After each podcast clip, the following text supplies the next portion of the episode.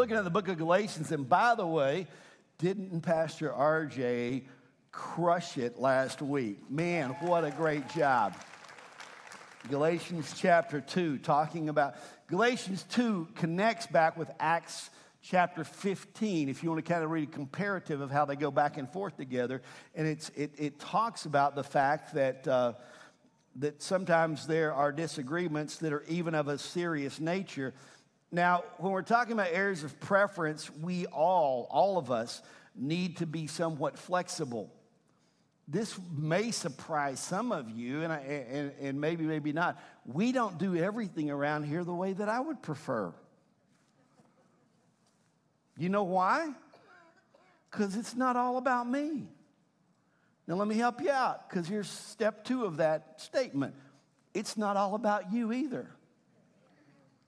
Matter of fact, it's impossible for us to do everything exactly the way everybody wants it. Let me ask right now, see if we can get a little feel in the room right here to explain what I'm talking about. How many of you think the room is just a little bit too hot right now and you wish it were a little cooler? All the hot blooded people, raise your hand real high. Yeah, there's a few of y'all.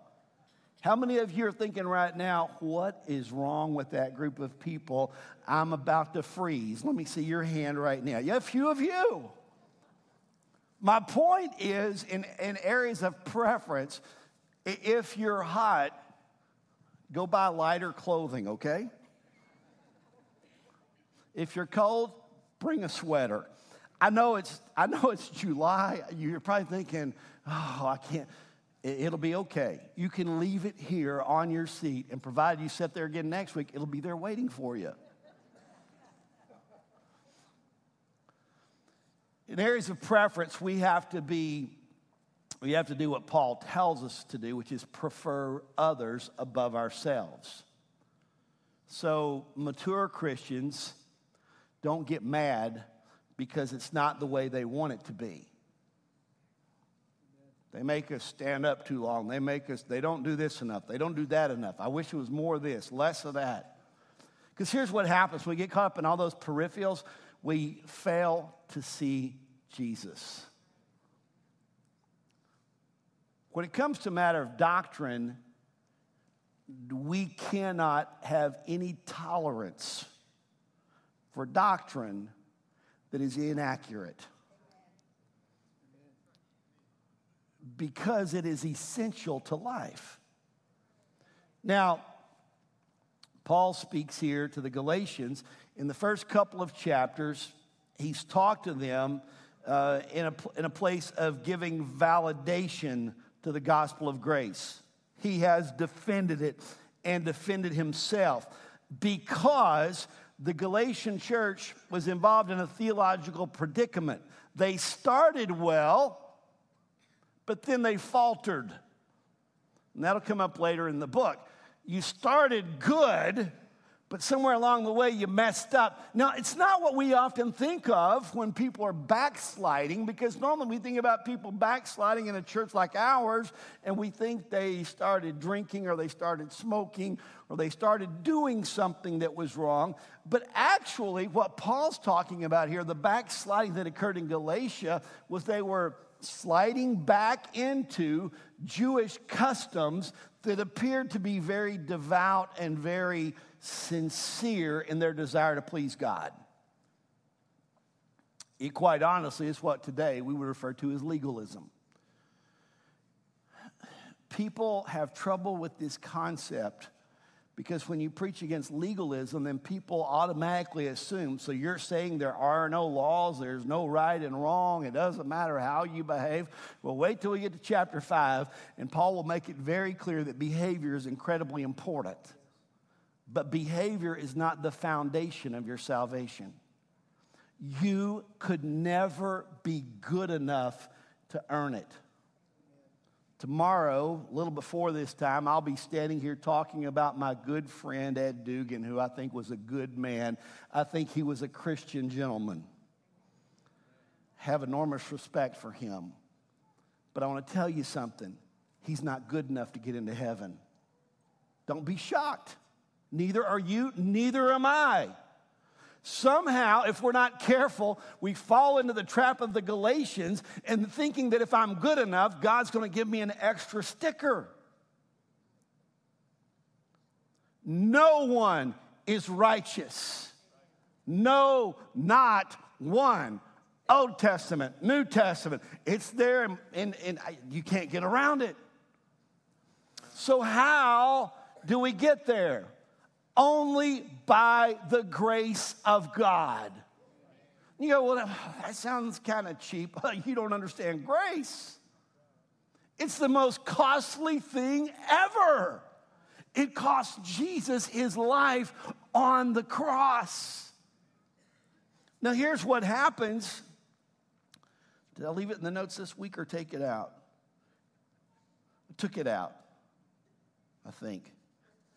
It was in there the last couple of weeks. Here's what you have to know you are saved by grace, period. No other way. You are transformed by the grace of God. Now, there's a part of it I get that we do give our effort, but our effort would come up so far weak short of the grace of God, and we could never think that our effort is what leads us to sanctification. It's the grace of God. God's grace transforms us. And if you don't understand the transformation that comes because you've encountered the grace of God, you need to have a fresh and full experience of God's grace that is life altering. Think about the words of one of the most famous hymns of the church world forever and ever and ever by the old slave trader called Amazing Grace. What does he say? What's the narrative he gives to explain this transformation that Jesus makes in your life? He says, I once was lost. Anybody ever been truly lost? That is a miserable feeling. Now, if you've ever been lost, raise your hand. No man in the church will raise his hand right now because we know where we're going. We're just, it's over there somewhere. We just don't know how to get there. To be totally lost with no sense of landmarks or anchor points to know where to go or how to get to, to be lost in the desert, to be lost at sea. That's the picture the psalm gives to us. I once was lost, but now I'm. Wow. Can you imagine, picture in your mind for just a moment, being truly lost at sea where you can't even tell which way is north, south, east or west unless the sun's up and you're trying to figure out what time of day it is, unless it just rose or going down. You don't know where you are. You can't see land anywhere, not even a speck of dirt on the horizon. You don't see anything but water, and you're out there in a boat by yourself. Can you imagine the joy that you would feel when all of a sudden in the distance before you see it, you hear something? And it's a boat, it's a motor, it's a sound of help. Can you imagine being there, being lost, and all of a sudden scanning the horizon? And as you look back and forth, finally, over to your left, you see it over there. There's a ship in the distance, and it's headed toward you. You know, just like I do, before they can even see me, I would be up on my feet, waving my hands. I would be shouting hysterically, I'm here, I'm here. Now, you know what I'm really saying? Not I'm here, I'm saying you're there. I once was lost, but now I'm found, was blind, but now I see. That's the transformation that only grace can bring. You can't fix yourself enough. You can't improve yourself enough. Because of this, the Galatians had foolishly embraced legalism. First two chapters are validation. The next two chapters that we'll start in today are explanation or doctrine of grace, and the last two give application. Now, Paul, as he gets into this chapter, he's, he's amazed, he's baffled, he's confused at how quickly they had accepted a substitute for grace. And he gives three arguments against righteousness through works. and affirms righteousness by grace. Here they are. The first argument he puts before them, he says, How could you be so foolish considering all that you have experienced? The Galatians had experienced salvation by grace. Now he says to them, You foolish Galatians. Let me give you just a quick point of reference and encouragement as you read scripture to make sure you study it enough to know what you're talking about. Because I've heard people say, yeah, Paul was wrong there when he called him foolish because Jesus said, don't ever call your brother a fool you'll be in danger of hellfire. Two totally different words. Totally. Well, one's fool and one's fool. They sound the same to me. That's because you don't speak Greek. The word that fool that Jesus issues is a word that's given with, with hatred, with prejudice, with, uh, with demeaning of all human characteristics. I mean, it is a word of absolute. Uh, it, it, it's such a disparaging word. It's hard to even put in the English language how awful that word is in the Greek language. It's calling someone the worst name you can think of and to translate in our language, I would have to use words that I don't use. It is the most hateful, awful word you can imagine. The word that Paul uses here is a different word. There's one word that's used in the Greek that's called moros, where the word that we get, quite honestly, that's probably offensive to a lot of people now, would be the word moron, means someone who is lacking in ability. That's what the word originally meant. But this word here is not even that word. This word is another word that speaks of a person who has been fooled, therefore, they are foolish. They have been fooled because they have stopped thinking and have become gullible in their approach to life. So they bounce around with whoever they hear talking.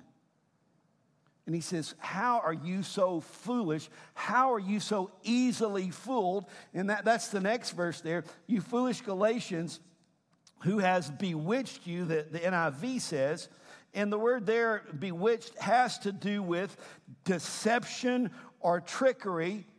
You, you can look at it this way casting a spell on them, not literally, but it has that effect so that you don't even understand anymore. How did you get tricked? Into believing such nonsense is really what Paul is saying here. And he goes on to say, Before your very eyes, Christ was portrayed as crucified. He says, I would like to learn just one thing from you. Now, how many ever, of you ever heard a parent say to you, I just want to know one thing? And how many of you know after that phrase, you're about to get verbally worn out. Did you receive the Spirit by observing the law or by believing what you heard? Are you so foolish? Again, easily fooled, lacking wisdom or discernment. After beginning with the Spirit, are you now trying to attain your goal by human effort? Have you suffered so much for nothing? The word suffered there could also mean experienced. It could have the negative connotation of suffering if it really was for nothing. Does God give you his spirit and work miracles among you because you observe the law or because you believe what you've heard? Paul addresses them as foolish, gullible, and thoughtless. Now, here's what that tells me. He, he also identifies them as followers of Christ. And it tells me this that salvation is not the conclusion of my spiritual journey, but the beginning. And once we are saved, there is much need for growth in maturity and development of understanding. Paul goes on to remind them of what they had seen, and he begins a diatribe. The word diatribe means a forceful, sarcastic, harsh, and bitter statements that are made. He says to them, I just want to know one thing. And then it's like, uh oh, here we go. And he unloads with five rhetorical questions. He, he basically asks them, Did you get saved because you did the law or because you believed what you heard? Was it by works or was it by faith? Everybody say, faith. And then he says, Now that you started with the Spirit, which is grace, which is goodness, which is gospel? Are you now trying to attain your goal by human effort? That's works. How do we grow? By faith. Have you suffered so much for nothing if it was really for nothing? In other words, how are you continuing on? Is it by the power of your effort or the power of the Spirit? Does God give you His Spirit and work miracles among you because you observe the law or because you believe what you've heard? You, you, may think, well, Pastor, this was, you know, this is back first century church. We don't have those kind of problems today. It's amazing how easily into a church like ours, a theology can creep in that says if you're good enough, maybe God will answer your prayer. Pray harder, do more. I, I, believe in prayer, I believe in our effort. But the problem is, we take our eye off of what the source of our help is, and we somehow put it back on our own shoulders and it creates some goofy theology. Goofy is the Greek word for foolish. So we begin to, instead of encouraging and helping people in time of trouble, we begin to analyze. Well, the reason you got that problem is because you did blah, blah, blah, blah, blah.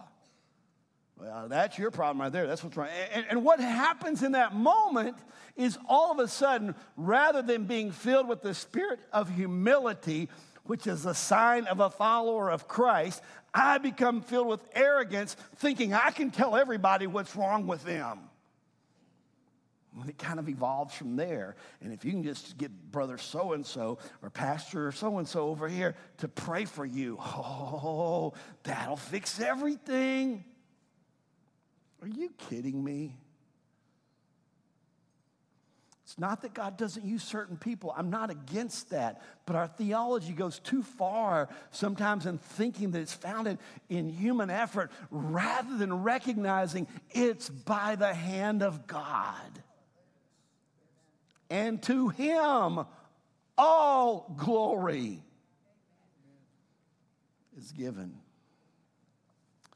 He asks these questions, these rhetorical questions. He calls them foolish. He reminds them of what they had seen, the crucified Savior.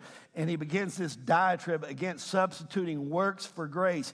Can I tell you that anytime you move away from grace to anything else, you are moving from the superior to the inferior? Can you imagine being at a hotel somewhere and, and it's, it's your time to check in and they go, Sir, I'm sorry, but our hotel is really full. And the room that you had reserved, the cheapest one we have here, because you're a cheapskate, the one that you wanted, that room is no longer available. But our presidential suite is available. And if you would like it, we would want to make that available to you at no additional cost. Can you imagine getting mad and going, No! I paid for that little room by the ice machine next to the elevator. That's the one I want. I want to hear every time somebody needs ice or anytime anybody comes and goes, I want to be woken up many times through the night.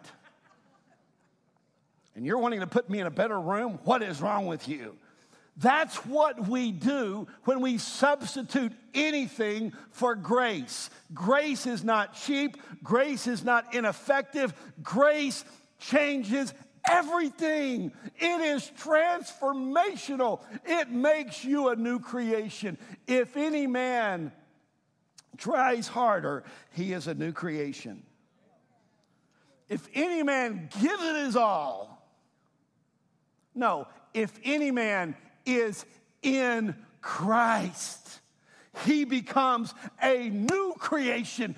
All things pass away, everything becomes new because grace changes everything.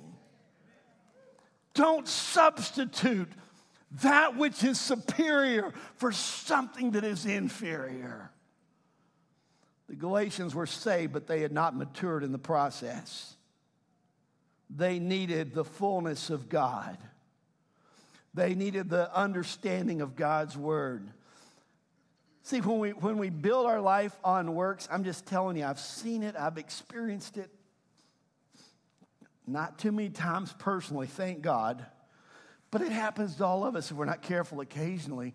When we start looking at how good we are, and we think, I'm pretty, I'm pretty something. You know, back in the day, I used to preach three times a week and teach Sunday school and drive the church van and whatever else needed to be done. I kind of did it. And I could kind of start thinking, you know, I'm a pretty big deal. Then you read about some of the circuit riding preachers who would take their horse and go from little town to town back, you know, 150 plus years ago. And I was preaching, you know, three times a week, 150 times a year, maybe. And they're preaching a thousand times a year. And they're preaching under an oak tree over in this spot over here and by the barn over here. And I'm thinking, well, I'm, you know, my works really probably aren't that good. I've said it before. Have you ever noticed when we're trying to make ourselves good, we pick out the worst person that we know of to compare ourselves with? Well, my neighbor down the street, you know, he gets drunk, beats his wife, kicks his dog. I'm better than that. Well, whoop de doo. See, when we base our life in our works, it always creates pride. But grace, listen to this grace always produces humility and gratitude. Now, I'm not trying to set up a little seat of judgment here. I'm just giving you an observation I've made. I can tell really pretty quick if people are walking by works or they're walking by grace simply by this one test right here. Are they walking in humility? Are they expressing gratitude to God? And the, the questions of the five rhetorical questions, the answer in every one is this every blessing comes from God's grace, not our goodness. Now, just real quick, let me hit this real fast. It's in your notes, and I want to make sure I say this. A proper understanding of grace leads to obedience, it's automatic. It's done because you want to, not because you have to. That may come up again in a minute, but let me go ahead and say it now because it fits right here. But obedience does not lead to grace. I can follow all the rules, but if I'm following the rules, then what I typically try to do is compare myself to other people, and that's when I get into trouble. But if I am by grace growing in obedience and understanding, that's the path God laid out for us. So, you know the problem going on here? It's the Judaizers, the people of Jewish faith. So, Paul is attacking them straight on. He hits, the, hits them first of all with, Well, I just want to know one thing. And then he tears into them with these five questions. And then he says, And by the way, consider Abraham. You, couldn't pick a better person to argue as your example in an argument with the Judaizer. The Judaizer, so, so I know this is like out of fashion and out of date, so young people don't mock me over this, but, but it's, it's kind of what it is. Paul, in confronting the Judaizers, he goes back to the, the, the OJ, not the OG, but the original Jew, Abraham in this passage, starting here in verse 6, eight times he calls Abraham by name. Have you ever been in a conversation? Not only does he give them the diatribe of the questions, but he goes, Well, consider Abraham. Abraham believed God, and it was counted for righteousness. Abraham is the father of all of us who have faith in God. Abraham, Abraham, Abraham, Abraham. He just wears them out on Abraham, best guy that he could pick. Moses was the lawgiver, but Abraham was before Moses. This is the, this is the man. This is where the covenants start. This is the place. And Paul says, here's what all of this about. Now, notice this. I think it's uh, uh in, in verse 7. In the NIV, it comes across clear. Other versions, maybe not quite so much. And it's there in the original language. Paul says, uh, Consider Abraham. He believed God, it was credited him as righteousness, understand. You know why he said that? Because they had lost all their understanding. That's the foolish part. You've been so foolish, you don't even think anymore. You're following people who are giving you a false gospel. So he says, understand this those who believe are children of Abraham. Wow, we don't get that in our culture today. He could not have hit them with a stronger shot than that right there. I mean, this is like for Americans referring back to George Washington.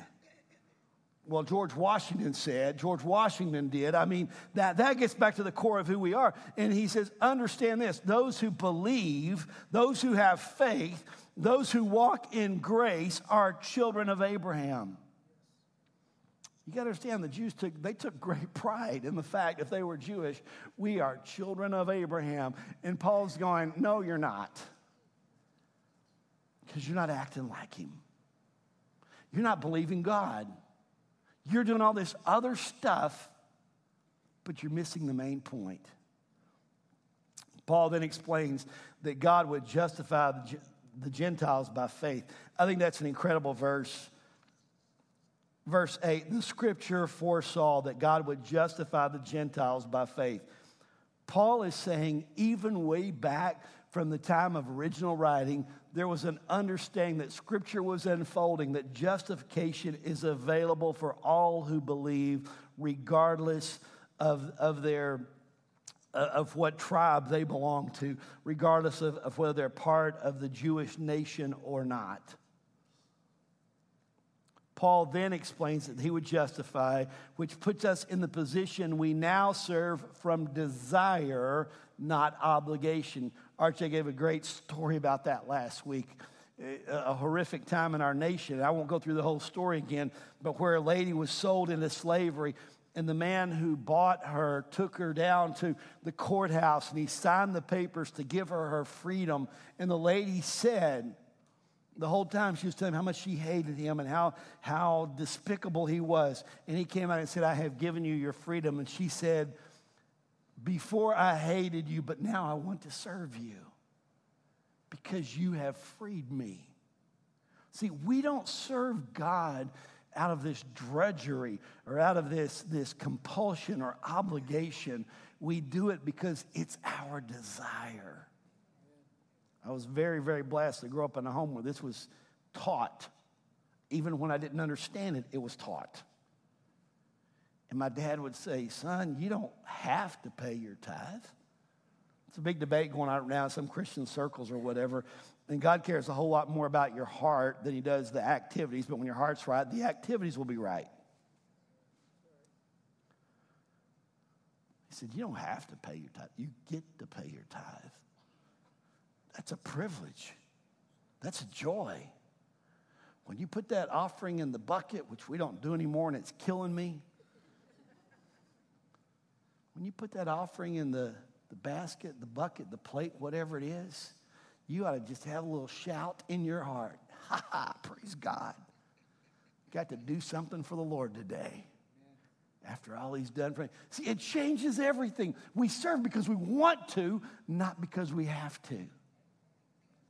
We get the blessings of Abraham through faith in Jesus Christ. The favor of God that was promised Abraham is promised to all who believe in him through faith in his grace. We're blessed along with Abraham. The third thing I want you to see so, first of all, he says, let me, let me tell you how you're wrong. Look at your life. Second, look at Abraham. He says, Third, look at Jesus. Jesus has now redeemed us by becoming a curse for us all who rely on observing the law are under a curse. Now, now, now this is, a, I think, a, a key to point out here. It's not all who observe the law are under a curse. Gonna, I may trip some of you up, but listen to me, hear me out here. I would encourage you to obey the Word of God. I don't want you to miss that point at all. But if you're relying upon your obedience to put you in favor with God, you're missing the point. Obedience to God is the result of faith in God and receiving the grace of God.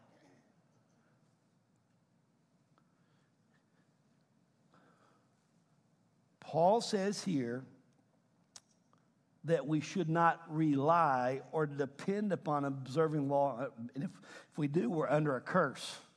So, in other words, if we're saying, God, I've done enough good to get into heaven, I want you to look at my record and see if it makes it.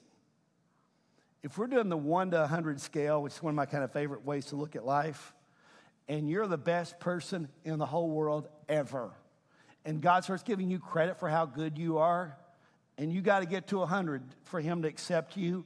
When, when He starts counting your good deeds up, it starts off with a decimal point in front of it. I mean, your best effort, greatest ever in your life isn't even one point, it's a point two. And he keeps adding it all up. And if you've been really, really, really good, now you got to get to 100. This is an illustration. This isn't a fact, okay? Just trying to help you understand it. You've had a great life, never done anything wrong. You've given to the poor, you've helped the needy, you've done everything right. When it's all added up on the zero to 100 scale, you might be a three.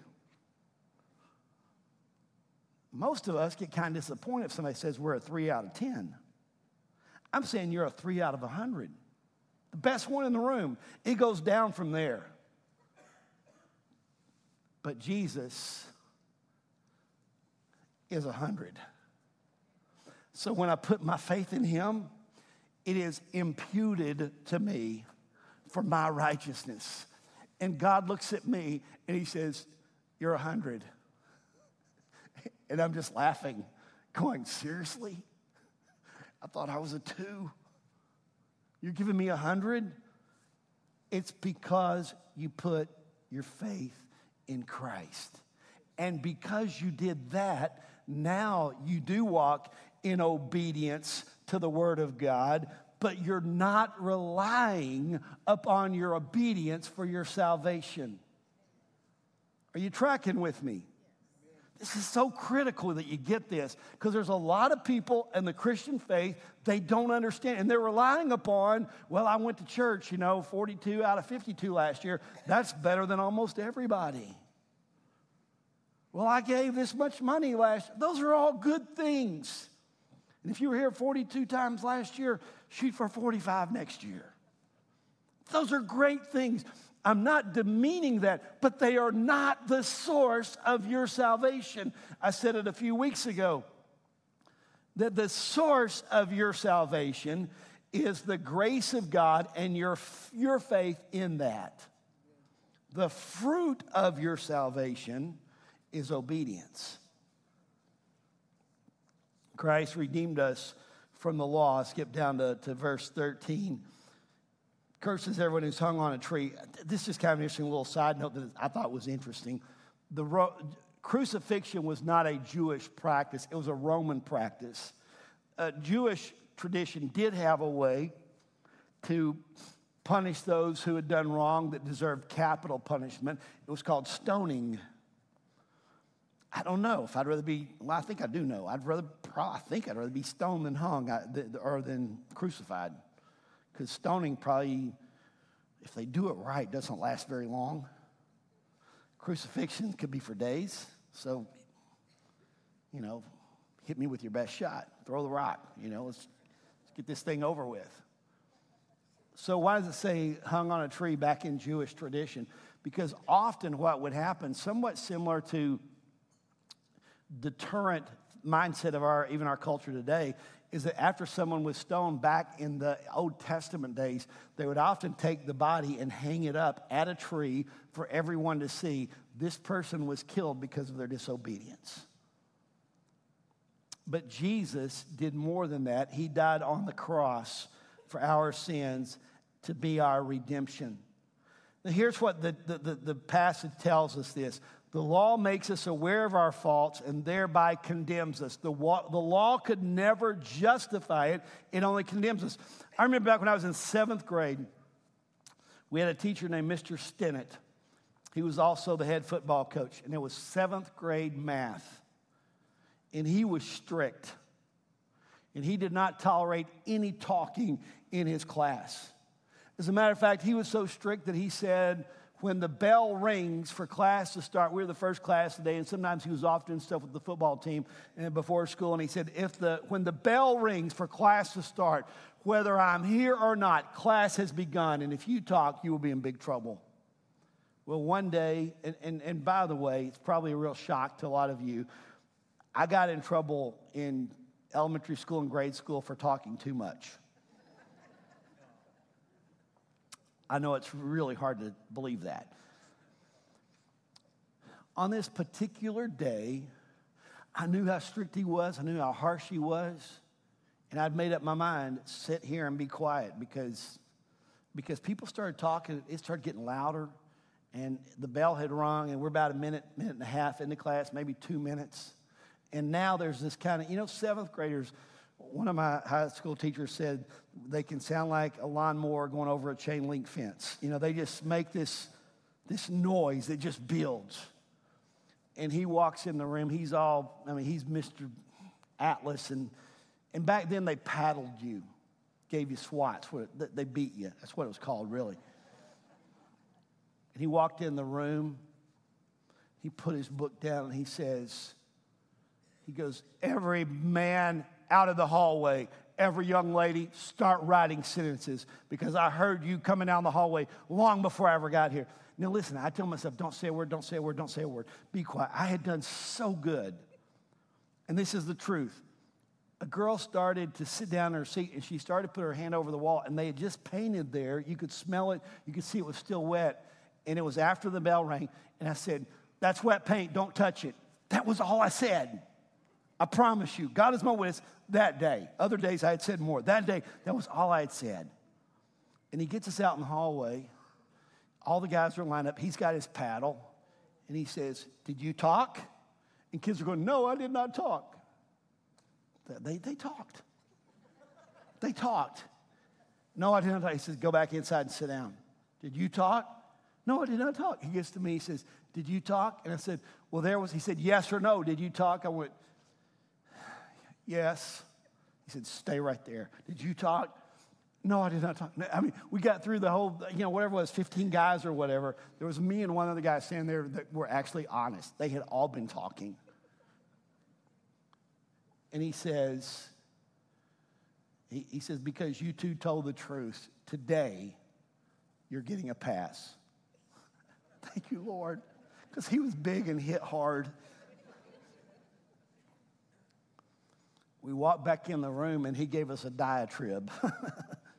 I just got one thing to tell you. Do you think I'm stupid? You know, I mean, the same thing kind of Paul did a little bit. And, and he said, You men lied to me. We were seventh graders, but to him we were men. He was trying to call us up into who we should be. You men lied to me. Only two of you told the truth. And I'm not going to punish the two of them because the rest of you are lying cowards. I'm like, I'm glad I talked. See, here's what the law says no exception.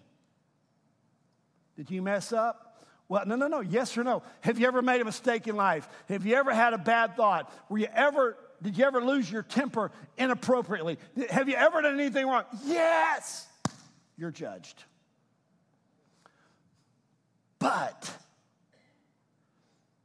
the gospel of grace provides redemption. Even though your sins be as scarlet, marked and stained and dirty, and, and, and, and, and you can't fix it. By the way, the last two years at the baseball game, I've worn a white shirt and I've, and I've got crazy stuff spilled on them both times. I don't haven't seen the one from this year. I'm hoping it did it come out. Thank you, Lord.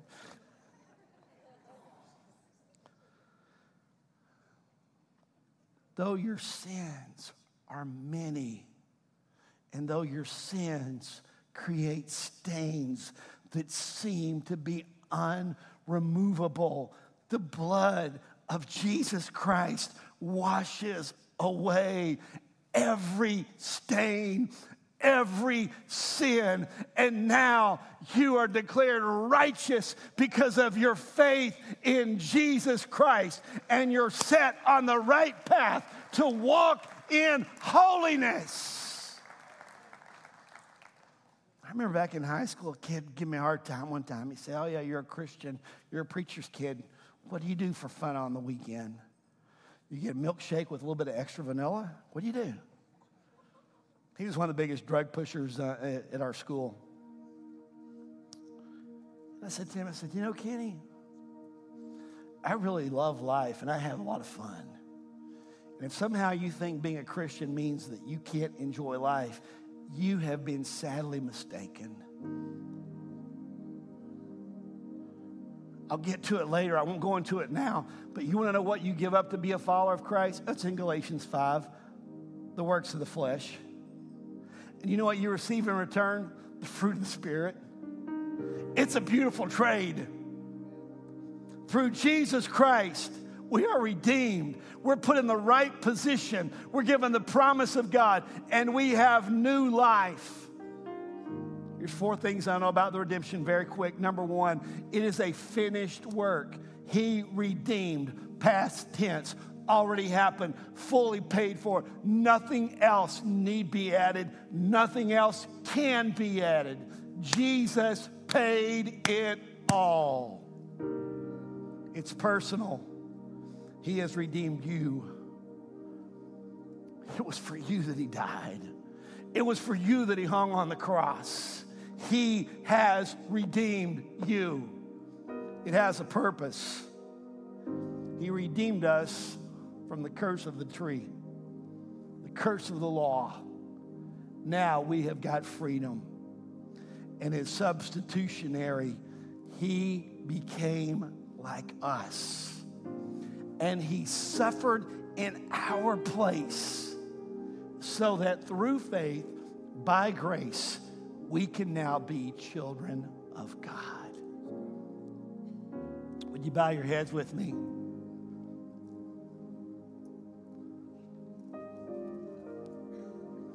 Maybe you're watching online and you've just never really got to that place. You've had confusion about what it means.